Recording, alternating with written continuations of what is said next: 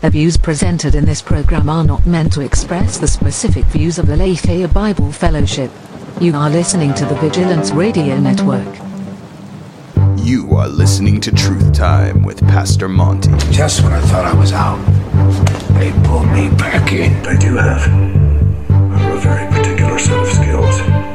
Skills I've acquired over a very long career. You want answers? You can't handle the truth. The problem is having the right worldview and acting upon it.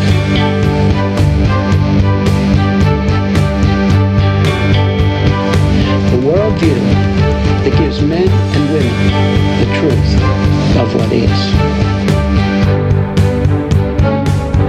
Welcome to Truth Time with Pastor Monty, a show about God's truth in today's society from a multi generational pastoral perspective.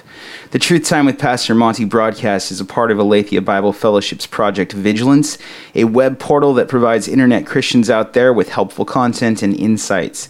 We're produced by ABF's Vigilance Radio Network. If you're interested in this ministry or our other shows, you can check us out at abfpdx.org, where you can access more resources, donate, and learn more about us. At the top of the show today, let's remember to help us spread this content by liking, sharing, and subscribing to this episode.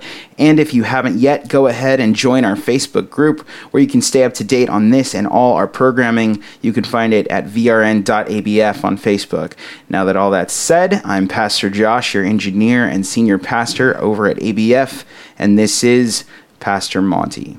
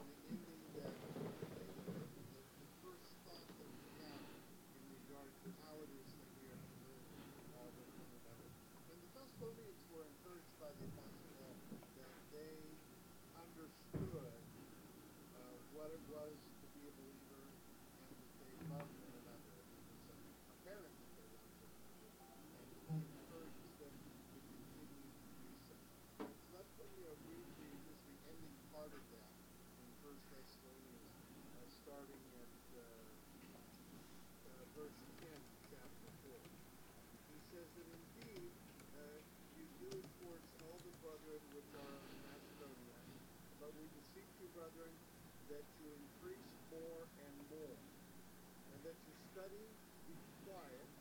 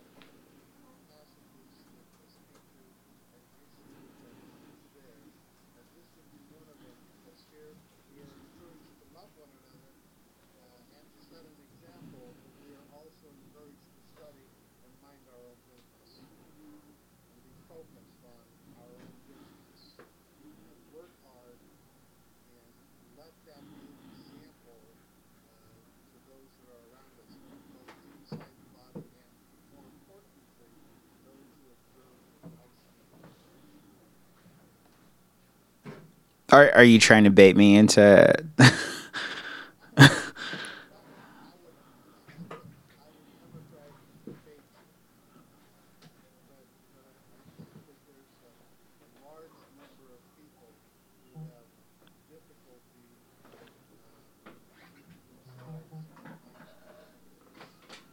Sure. I don't think that that's what this passage means, though.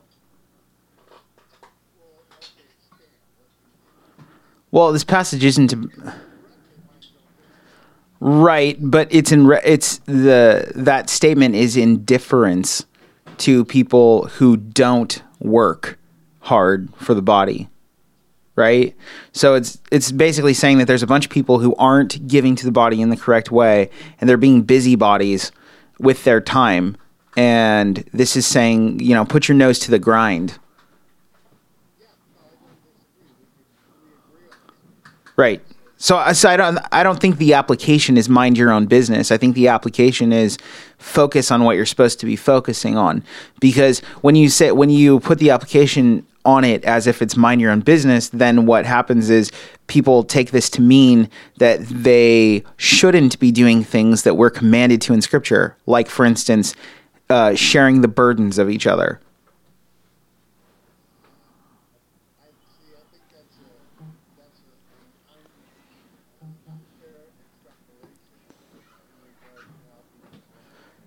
Well, I've I've heard people react this way. Not only have I heard people react this way, uh, yeah, I not only well,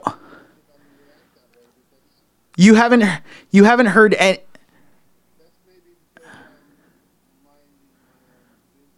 Well, see if you were minding your own business, then that would include that would include the business of the entire church body, right?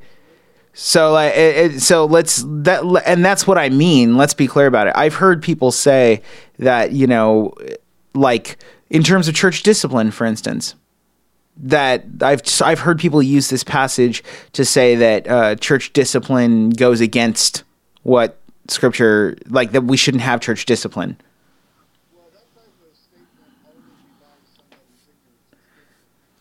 I don't disagree with you, or it belies a personal bias.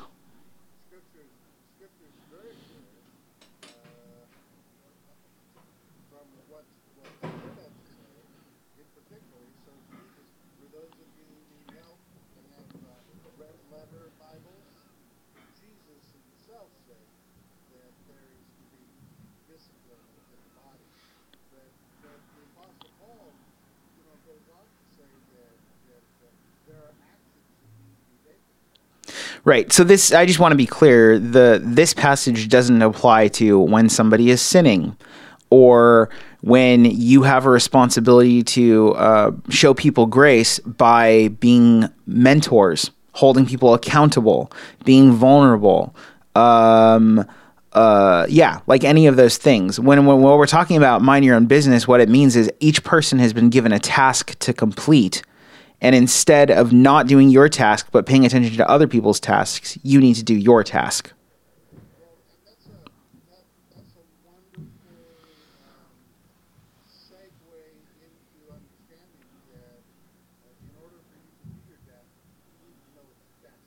Sure. Yes.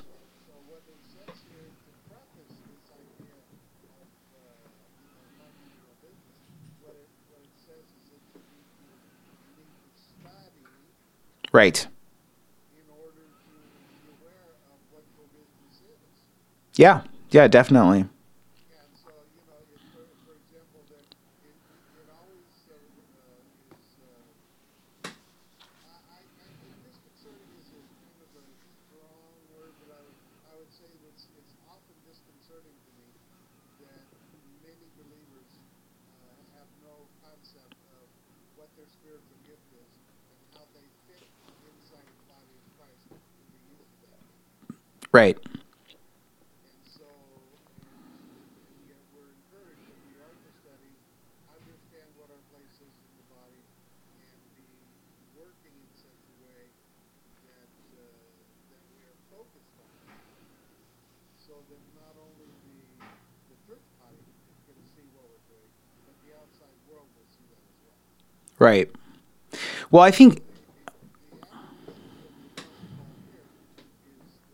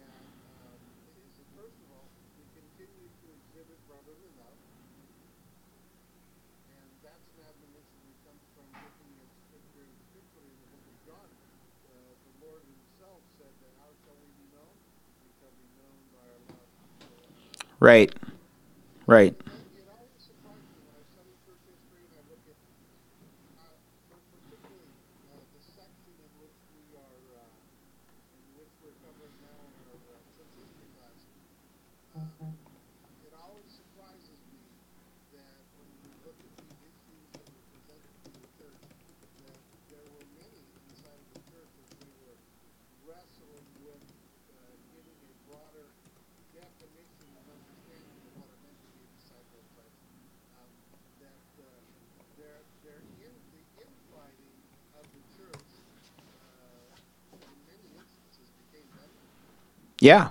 Yeah. Def. Yeah. Def. Yeah. Yeah. Yeah.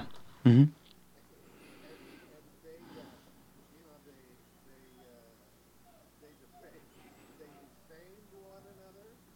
They uh, they would uh, uh, do Jesus in order to they uh, and like I said, to the point that later in church history, you'll find that they even were killing each other. Right. It's like, really? You haven't you read the passages of, you know, about demonstrating brotherly love? Right. Well, no, because they weren't allowed to read the passages. Sure.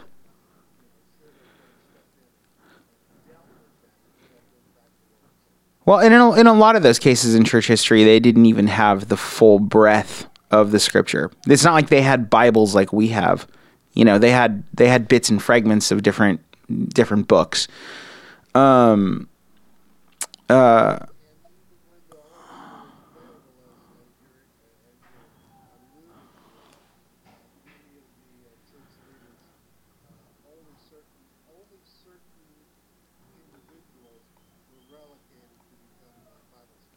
Right. Right. Yeah. In regard.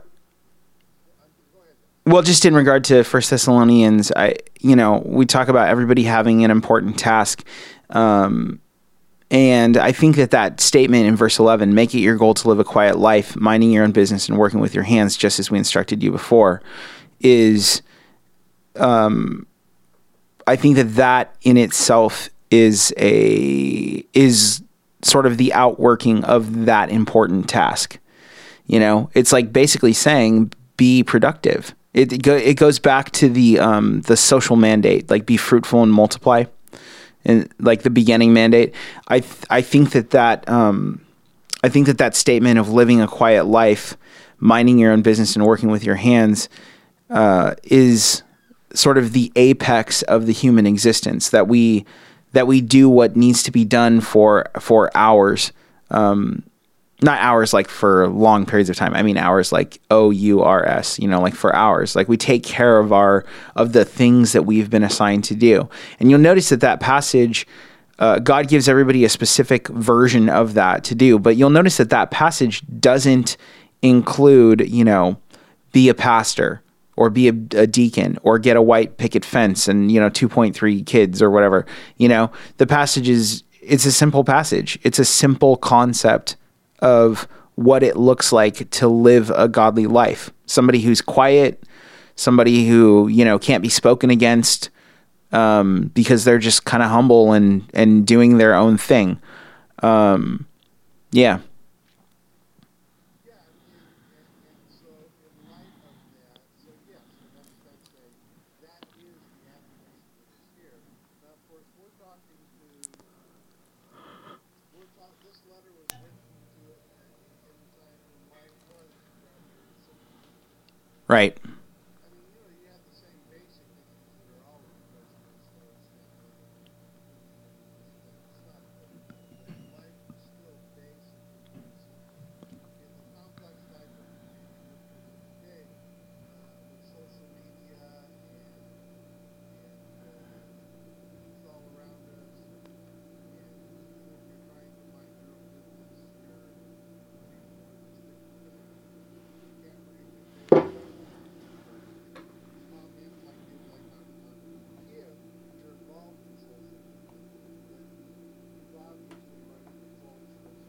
Sure.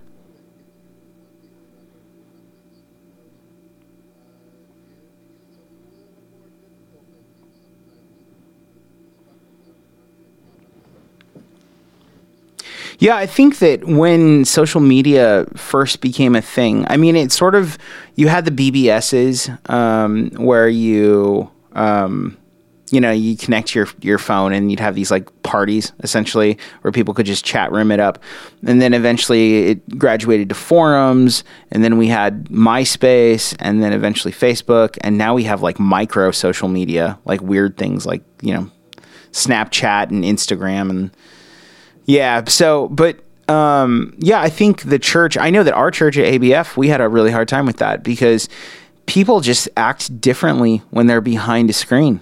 You know, they they will say things that they normally wouldn't say to your face, and there's a lot of power behind the pen. I know that's a weird thing to say, considering that we don't use pens for for social media, but um, you know, there's a lot of power behind words uh, and there's a lot of power behind hiding behind that screen. So I think, um, yeah, I think where we see some of the worst, like the absolute worst um, interactions between Christians, is is but behind the screen. You know, I, I think that where we're called to in this day and age specifically. I mean, most of the people that this was written to were illiterate. You know, they had everything was by um, you, you had a couple people that could read in a congregation and they would share that information you know and you had one you had one sacred text that maybe the town owned and you know so it was it was it wasn't like everybody could comment back and and it and even some of the books were written specifically by having them be um, you know stated to people who would write it down for them so but that's Right, right. And we take for granted the fact that, you know, for the most part, at least in American culture, everybody can read and write to some degree.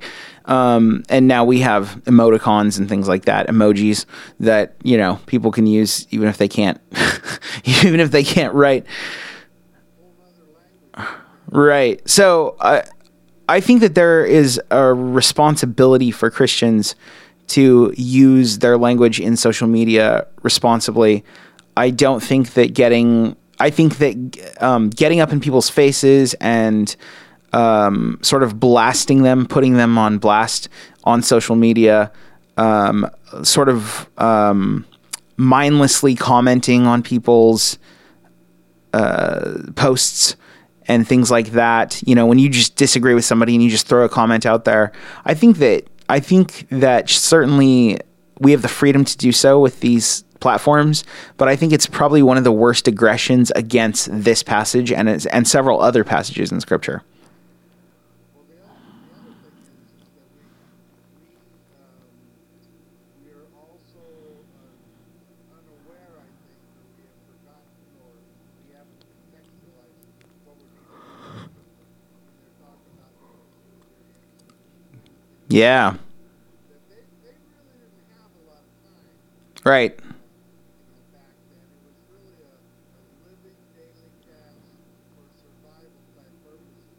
hands.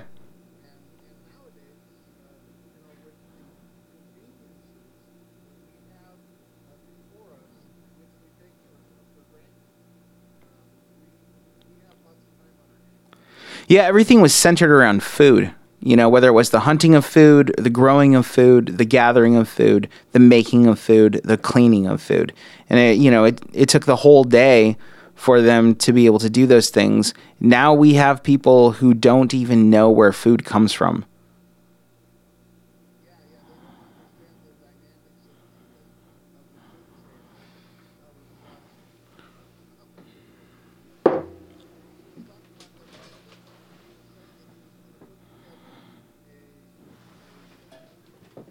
generally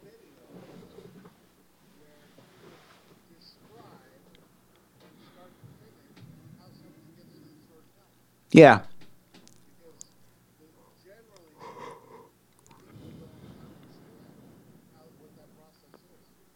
Yeah, it's it's foreign to them and you know, the thing is going back to scripture in Genesis, part of the curse was that the ground wasn't going to give up um, it wasn't going to supply us with you know with our food anymore. We had to work hard for it, and I think that our push in culture toward convenience uh, rather than appreciating a day's work, you know, um, is is rebellious in a lot of ways toward God and toward the responsibility that we have for the crime that we committed in Adam.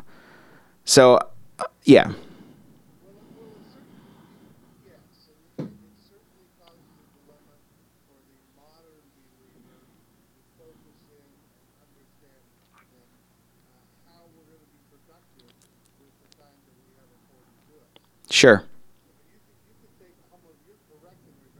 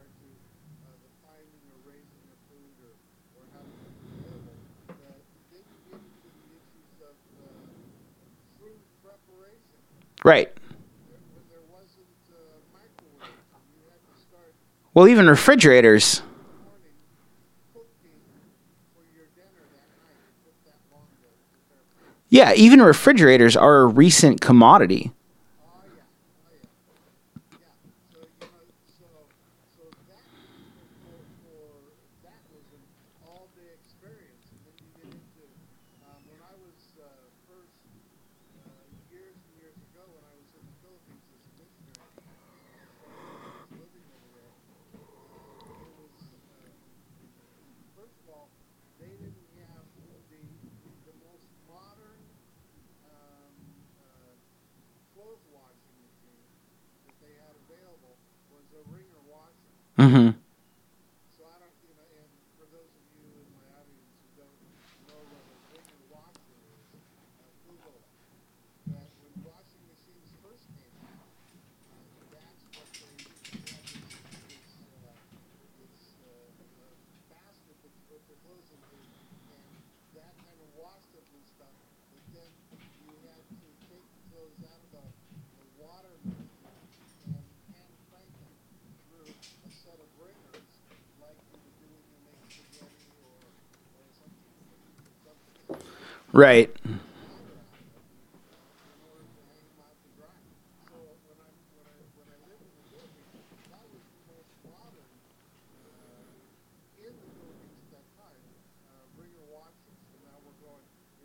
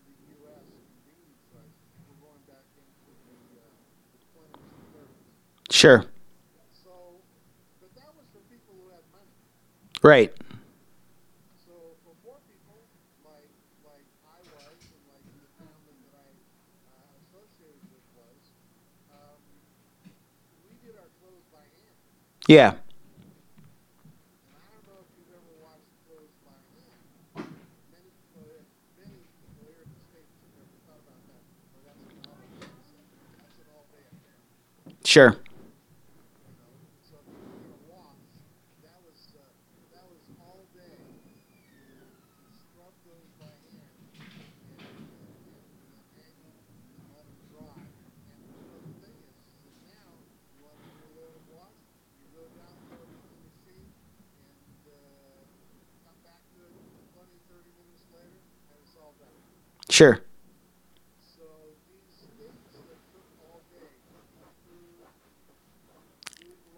Cleanliness, yeah.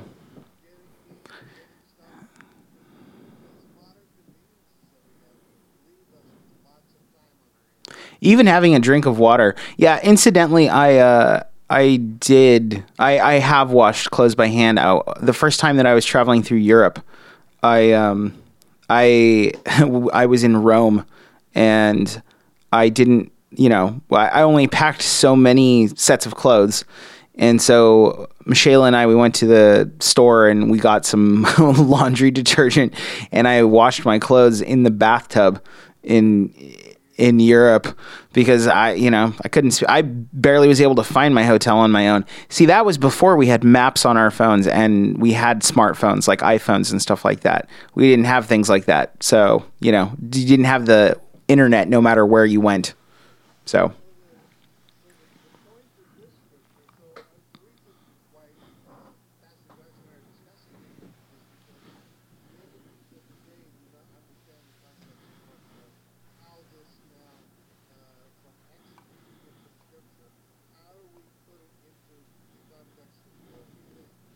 Well, I think the point I I think the point that the point that you made that um, you know it's it's that you're making that is really different really brings up a good point about specifically where this passage comes from.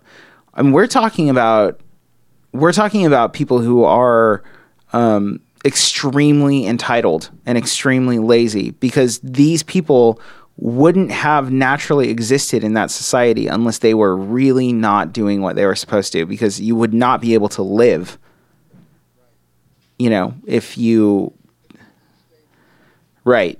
So we're talking about we're talking about a certain breed of people and i think you know you go i think we have an entire breed of people now. You know?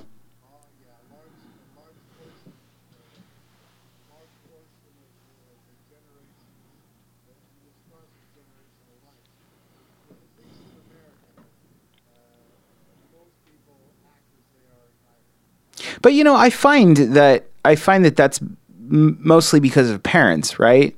And if because the parents they they have sought out um so your your generation and then my generation. Most of the kids are like basically my kids in terms of you know i'm i'm 40 uh, this year and you know you're like what pu- pushing 70 what do you mean wow? You're in your 60s okay. Oh m- my bad. My bad. Okay. So anyway you're pushing 70 and I'm pushing 40 and uh, you know so most of the kids you know even the kids of kids wow now that's crazy to think because people are having babies you know in their 20s holy goodness. Uh, okay. So I guess I'm a lot older than I thought. Uh, but um, you know the, the different generations have pursued really for a long time the, a sense of convenience you know? And that's what they're pursuing is they're pursuing a sense of convenience. So now you go to this the snowflake generation you know? And it's they i find that they come to the table and it blows their mind like what we're talking about about food or the idea that you can make bread yourself you know? You can you can you can clean up a mess. You can clean up a mess yourself or sew things by yourself. You know like you can make your own clothes. It like blows their mind. And i find that when you take the time to inundate them with these with these analog discoveries you know non-digital things but things they can tactilely touch and like physically productively do with their hands i find that it really opens up a piece of their soul you know they're like they're meant to respond to to the idea of working hard. Yeah where'd you go? You disappeared on me.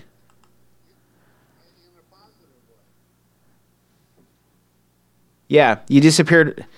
No i lost video. You disappeared on me. I'll get you back though. But i can still hear you. Yeah i can still hear you Yeah, yeah, yeah, yeah. People respond in a positive way, but I feel like um, people are so afraid of giving those opportunities to their to their kids. You know? Sure. Well, yeah, I agree with you.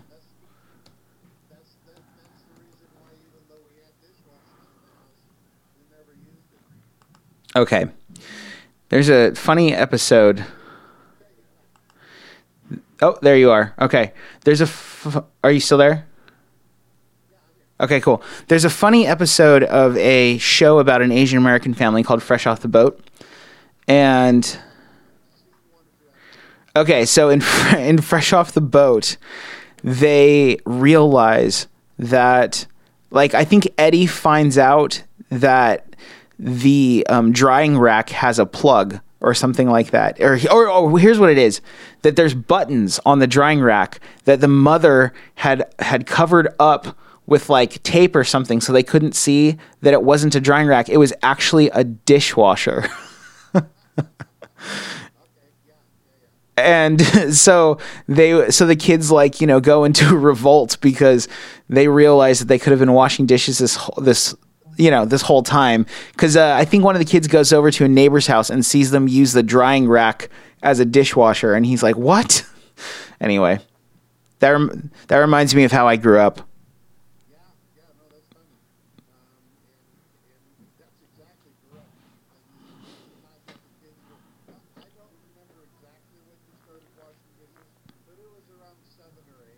Yeah. It was it was 8. It was 8 because it was 8 because you decided that when Monty became 9, he would have to wash dishes and it would be unfair if I didn't have to wash dishes too. So because Monty was 9, I had to wash dishes at 8. So really Monty got a free pass for a year. Wonderful childhood memories.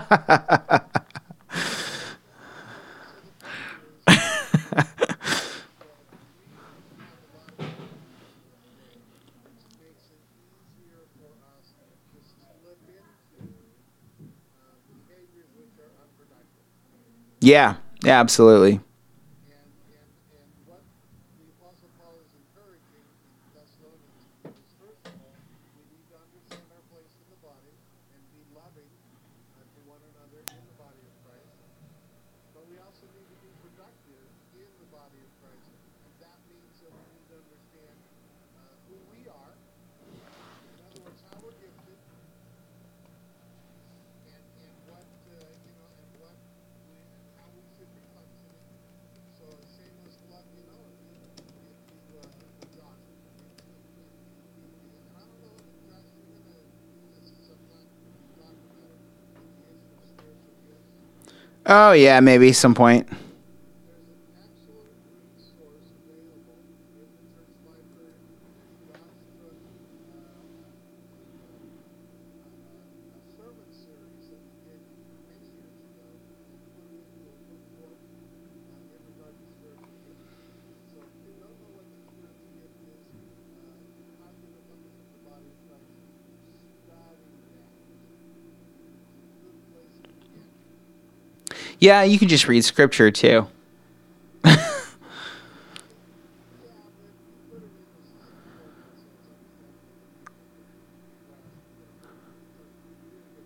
Thanks.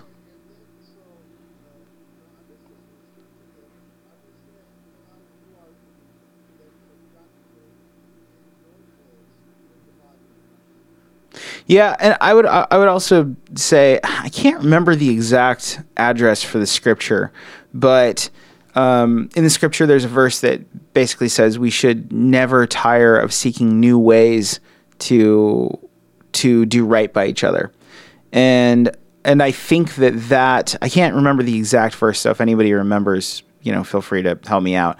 Um, but I think that that sort of exemplifies what we're talking about when we're talking about uh, living the way that you're supposed to live and you know having a good quiet life and keeping your head down and not being a busybody um, doing like loving each other is an innovative experience. When you love somebody you're always thinking of the best way to do right by them. And that's not the same thing as being a busybody you know? Like when you when you when you have kids or you have a significant other and you're thinking about you know how can you make their life better? Um, and what that does is when you put work behind that experience when you put work behind that mentality of trying to make other people's lives better according to how god defines that um, then you um, then hold on i'm just getting a bunch of messages.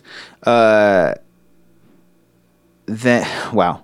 Okay let me think. I'm trying to get it back. Um, when you put your work into that then you are doing the godly work. Like that that is the godly work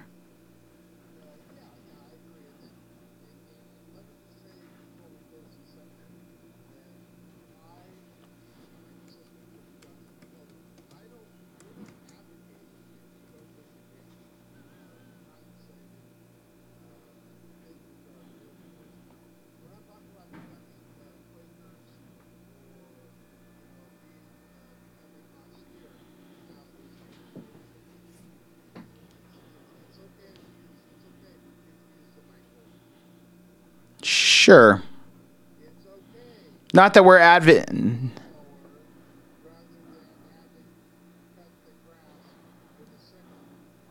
right. Well, again, if it makes it so that your life can, uh, if it makes it so you can attenuate that task of doing right by each other better, then yeah, it's great. If what you're using it for is to not do work, then that's not great. So it depends on what you're using it for. Uh, Tiffany posted Galatians 6 9. It says, So let's not get tired of doing what's good at just the right time. We'll reap a harvest of blessing if we don't give up. Therefore, whenever we have the opportunity, we should do good to everyone especially to those in the family of faith. I don't know if that's the exact verse I'm looking for, but that one and uh, Titus 2 7 uh, that Lucy Brown posted, those are all sort of along that lines. The scripture is ripe with verses that say, you know, find new ways to love each other, find new ways to implement um, doing good works for each other. And I think that's especially prescient at this particular time where our lives have been upended during the pandemic. You know, our lives have been upended, and we can't just do things the way that, you know, they were. You know, we have to find new and innovative ways to love each other. And I worry that a lot of people, instead of finding new and innovative ways, are um, uh, just taking the time to have an extended snow day.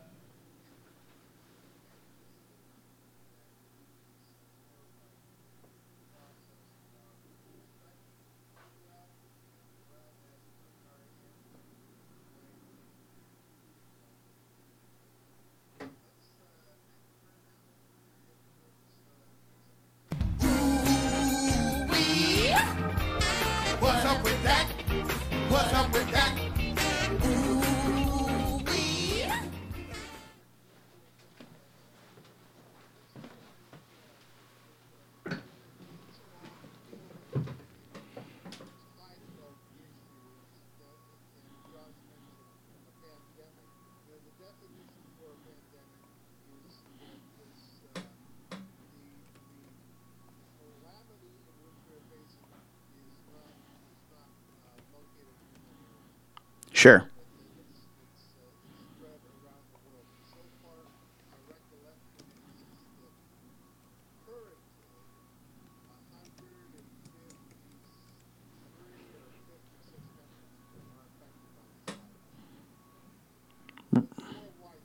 Yeah, it was a lot. Yeah.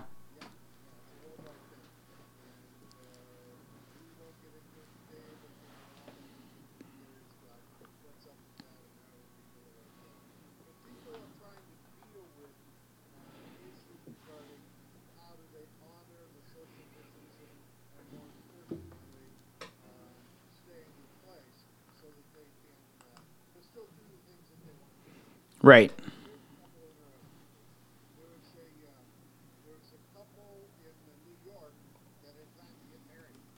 Mm-hmm.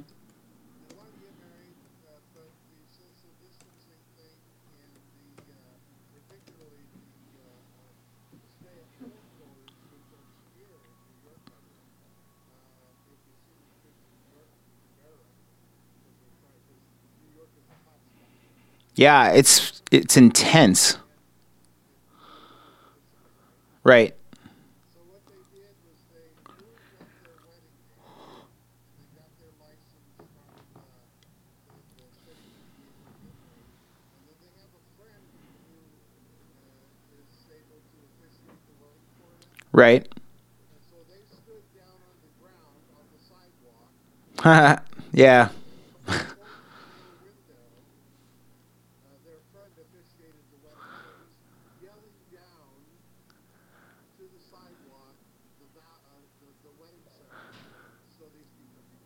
Why the fourth floor? Oh, I see. Okay.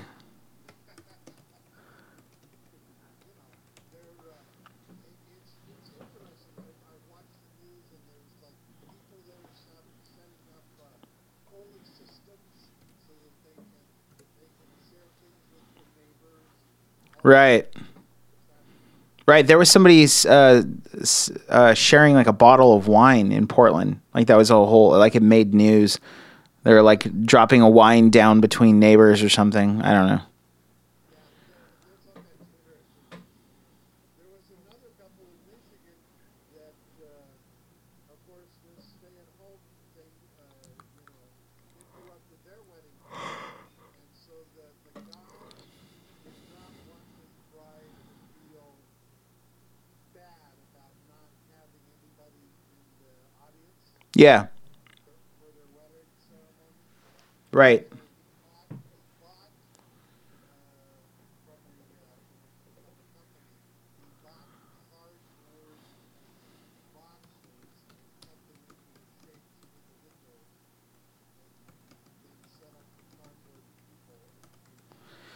That's kind of sweet, I guess. Did he at least like do their faces and stuff? Right. Did he at least do their faces?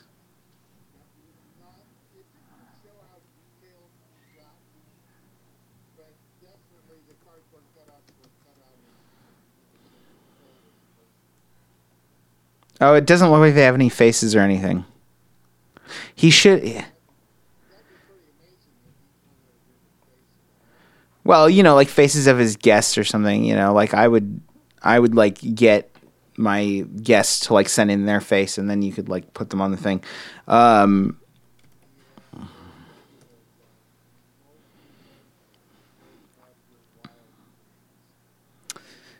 so I've been told. Yeah. Okay, I thought that was kind of interesting. So here's the third one. Um, there was a uh, couple in the UK Yeah. that had the same thing happen to, to their wedding. It was kind of blown apart because of this COVID thing. And so um, as they were preparing for um, for the wedding, they had bought uh, favors and different things for their wedding guests, right? Right. So they bought like the Lindt chocolate bunnies. They had like I don't know, a hundred plus Lindt chocolate bunnies. Right. So they set up a wedding ceremony with the Lindt chocolate bunnies. What? Yeah, and they did a, a video of the Lindt chocolate bunnies representing them, you know, getting married. The Right.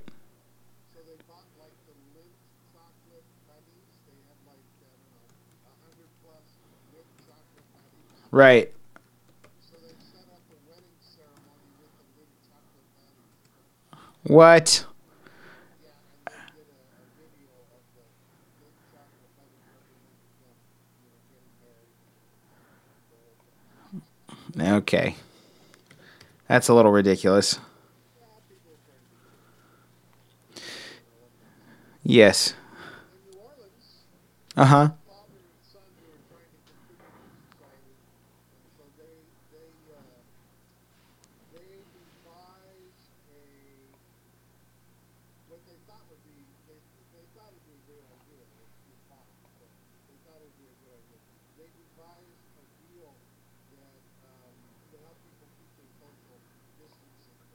Okay. Like a hula hoop or something you wear? Interesting. Was it made of ring that was 12 feet in circumference so that it would be 60, at least 6 feet apart. Interesting. And then they took that to the park and they experimented with wearing this ring. Was it made of cardboard? It was made of fabric and, and wire. Interesting. I see one where somebody was wearing cardboard to enforce social distancing.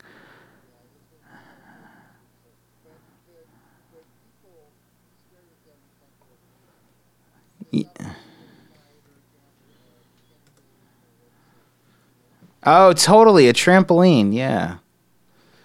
That makes sense. I I had to I had to build a trampoline this week. An indoor tram like not like a big one, but just uh, you know, a small like a personal trampoline for like exercise. Let me tell you. Let me tell you. Wow. Let me tell you that is hard work getting that tension going. Anyway, right.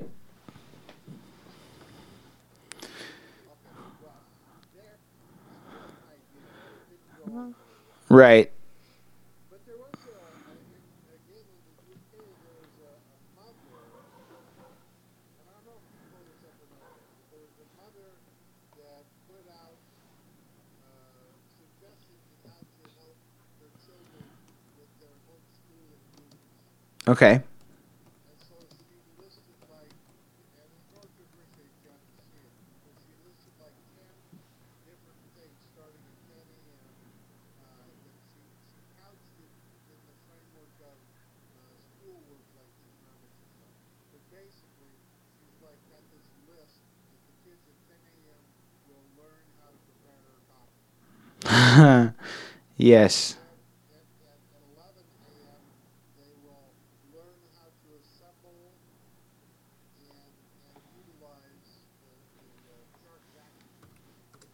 That's funny.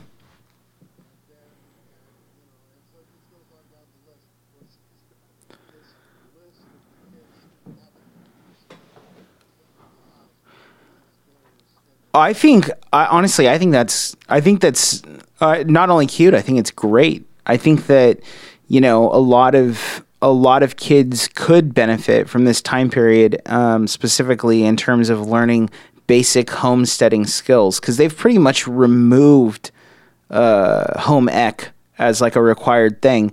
And a lot of people don't, and I say this from experience, like from, you know, sort of life counseling people. A lot of people don't know how to do simple tasks around the house and do simple things. There's a lot to be learned from the mentorship process. So I know it's a joke, but I actually really like that concept.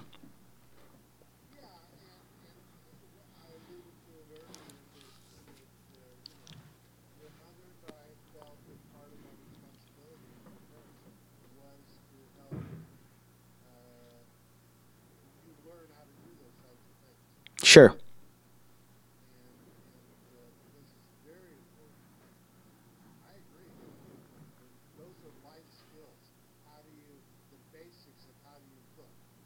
Right.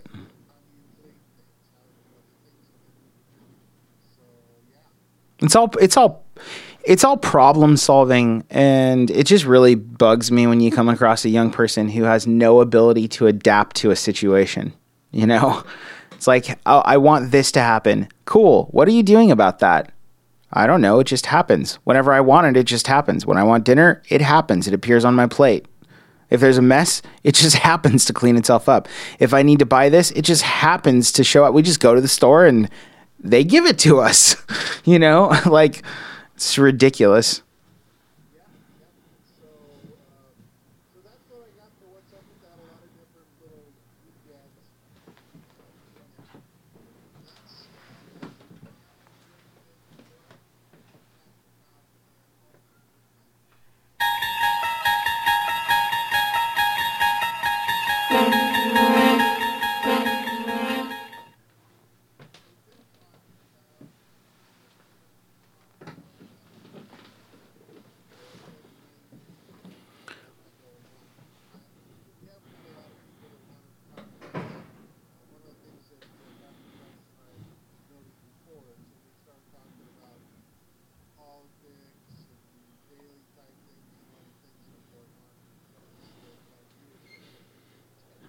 Yep, yep, yep.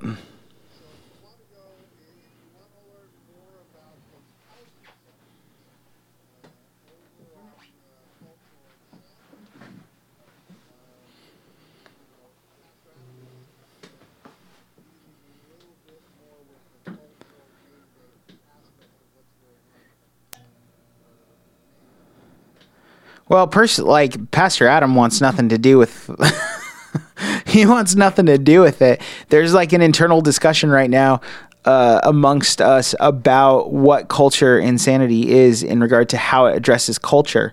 Is it just pop culture or is it like the whole of culture? Because it feels like there's not really, we're always having to deal with the coronavirus, you know, and its effect on things. So,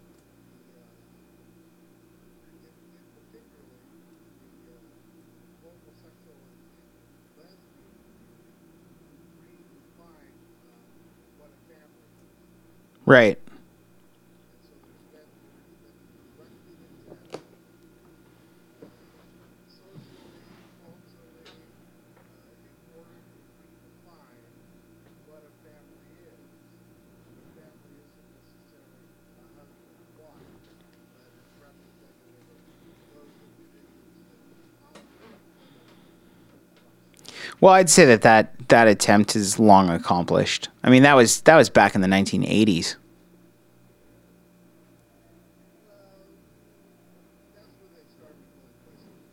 Yeah, but uh, we're we're way beyond that. Now we're at you know de- defining uh, human. You know what what's human? Like let's not even talk about husband and wife and then uh, who they have sex with. But now it's you know do they even have a sex? Do they even have a gender? So I, I just think we're way beyond that. That.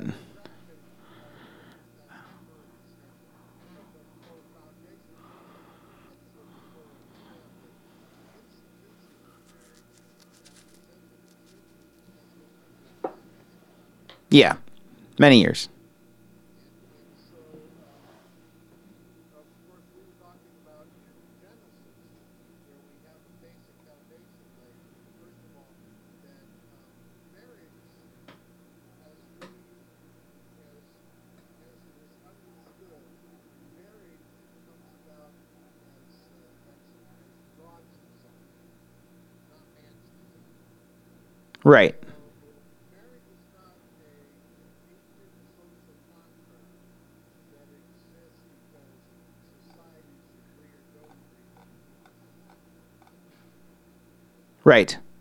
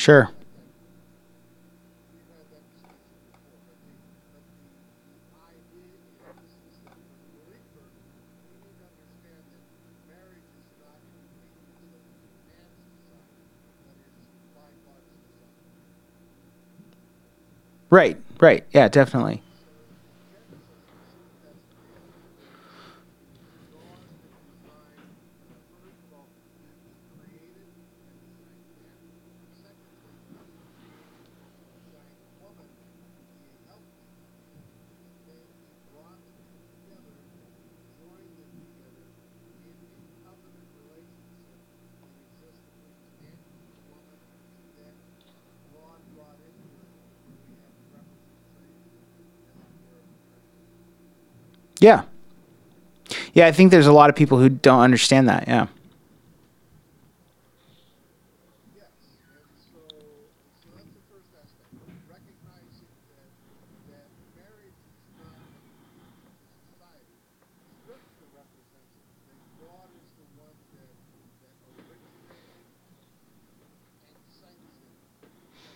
Yeah, it's the foundation for society. It's not, it doesn't come from society.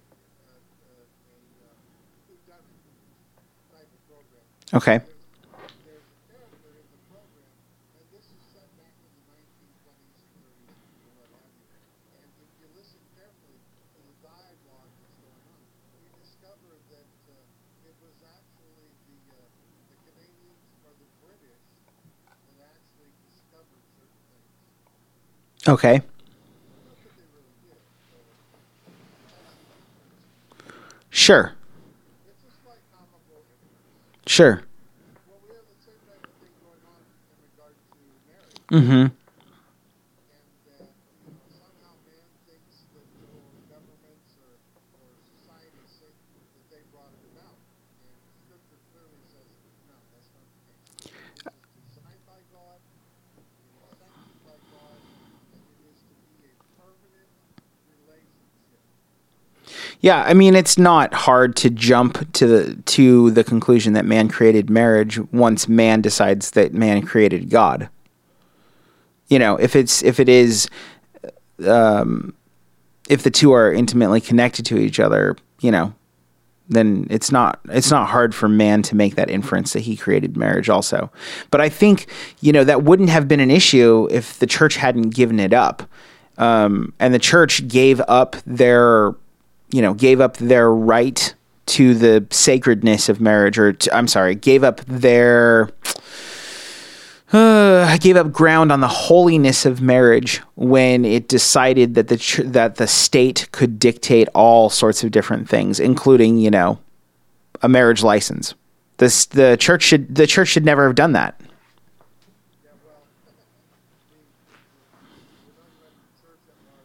Yeah, yeah,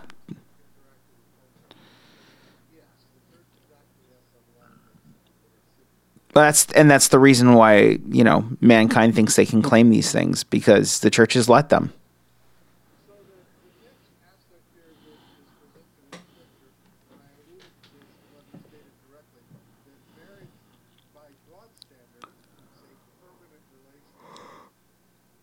Right. Reflect it. Right.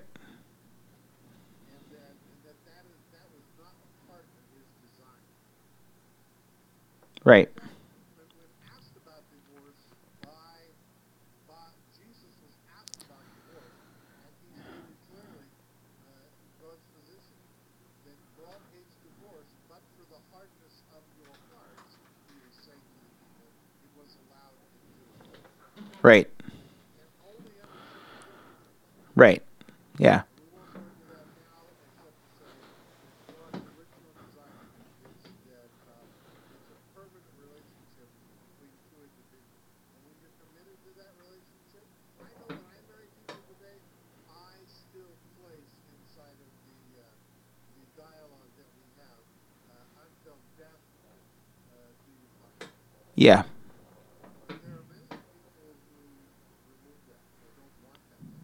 Right, right.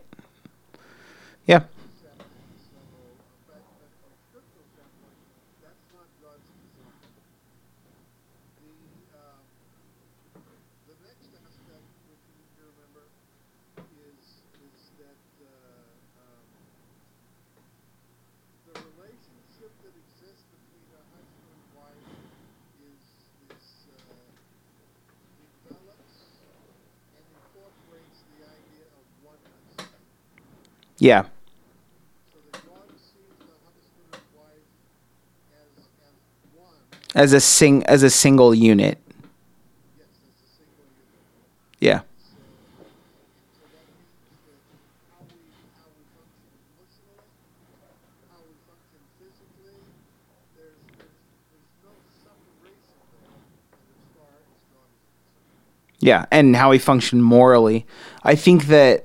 a lot of that has to do with people not really understanding where that comes from. Uh, again, it's Trinitarian, right?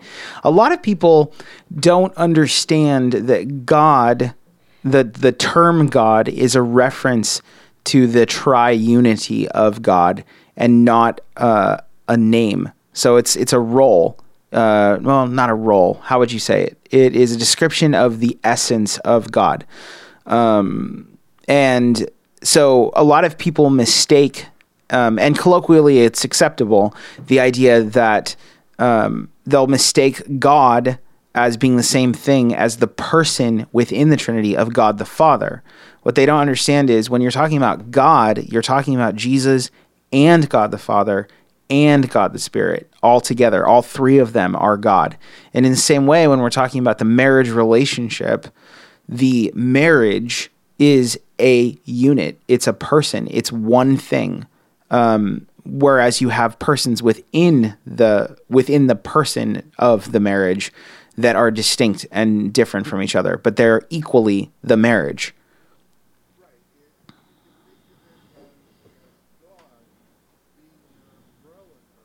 Right.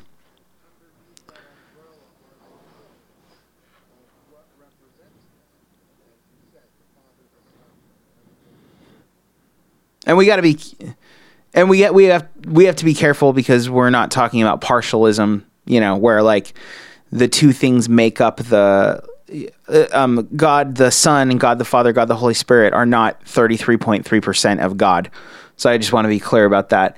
Um, right. That's not what's being said. The, you know, mo- right. Right.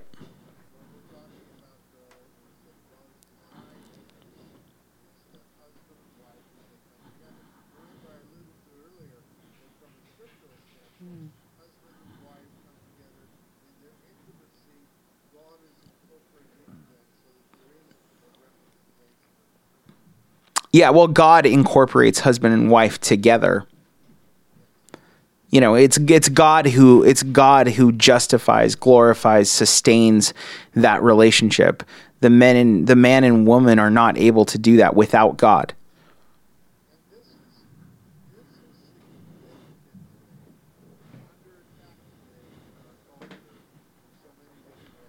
It's it's lost. It's lost the attack.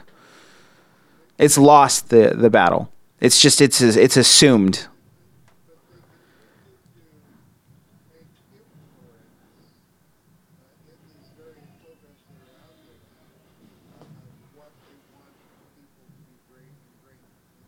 Sure, as victors though. I want to be clear. They're making that inference as victors, not as attackers anymore.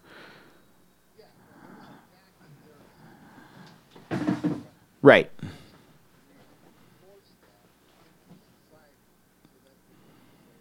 as believers, we need to be, uh, we need to be zealous for it. We need to be clear that this, uh, that when an opportunity presents itself, that we uh, make clear that we represent that marriage is created, sanctioned by God, and has elements of it which are indisputable. Yeah, yeah. First, first we have to do that, you know, by claiming God for who He is too. But yeah, that's I'm I don't really believe in state sanctioned marriage, so that's my whole thing. Sure, yeah. I don't have a problem with this. Let me let me let me make let me make clear. I don't have a problem with the state saying that they recognize the fact that I'm married. I have a problem with the state saying that because they have approved of my marriage, like have approved of the of the union that I want to have, therefore I am married. I'm not married because the state says I'm married. I'm married because I made a covenant between my wife and God and myself. And I don't care if the state recognizes it or not.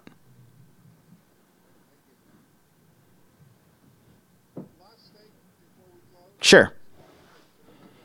Yeah. that in this in this uh, relationship, so there are four things that you covered.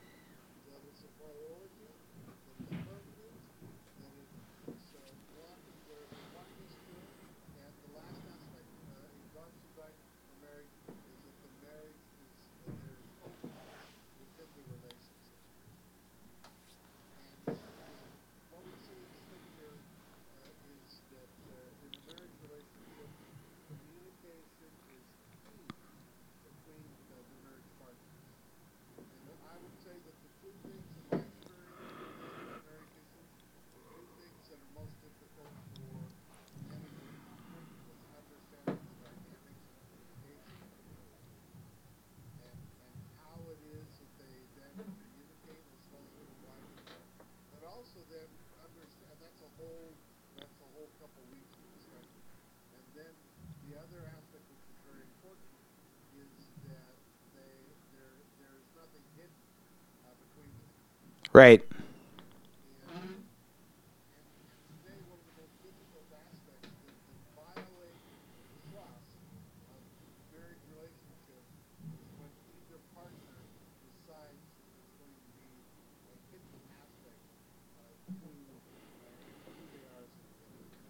Yeah. So they hide things from the spouse. Well, they don't. Well, yeah. I don't know if I would call it hiding per se. I mean, they definitely hide, but there's a certain um, entitlement to your own personhood that is uh, exe- like seems to be exempt from the concept of the covenant relationship. You know, like when couples keep separate bank accounts because uh, that person has to be able to live their life too. Well, particularly in Western culture, the individual is lifted up and his individuality is praised. And for a marriage relationship, one of the first things to do is surrender that individuality to the marriage relationship and, and promote the growth of your marriage partner rather than the growth of yourself. Yeah. And for the record, sure. Yeah, especially because it's ingrained in us not to. Um, for the record, about the the bank accounts, I don't have a problem. Like if Michelle wanted to have a separate bank account, I don't care. I have a problem with people doing that for that reason that I stated, but I don't have a problem with having, you know, your own individual things or stuff. You know, it's if you do it in spite of the relationship, that's when I have issues. Right. Right, right. So we can talk about uh, God's design regarding marriage and how it is that marriage function is designed. As it does, will always come at the marriage relationship from the standpoint of what Scripture has to say, not what the Right, has.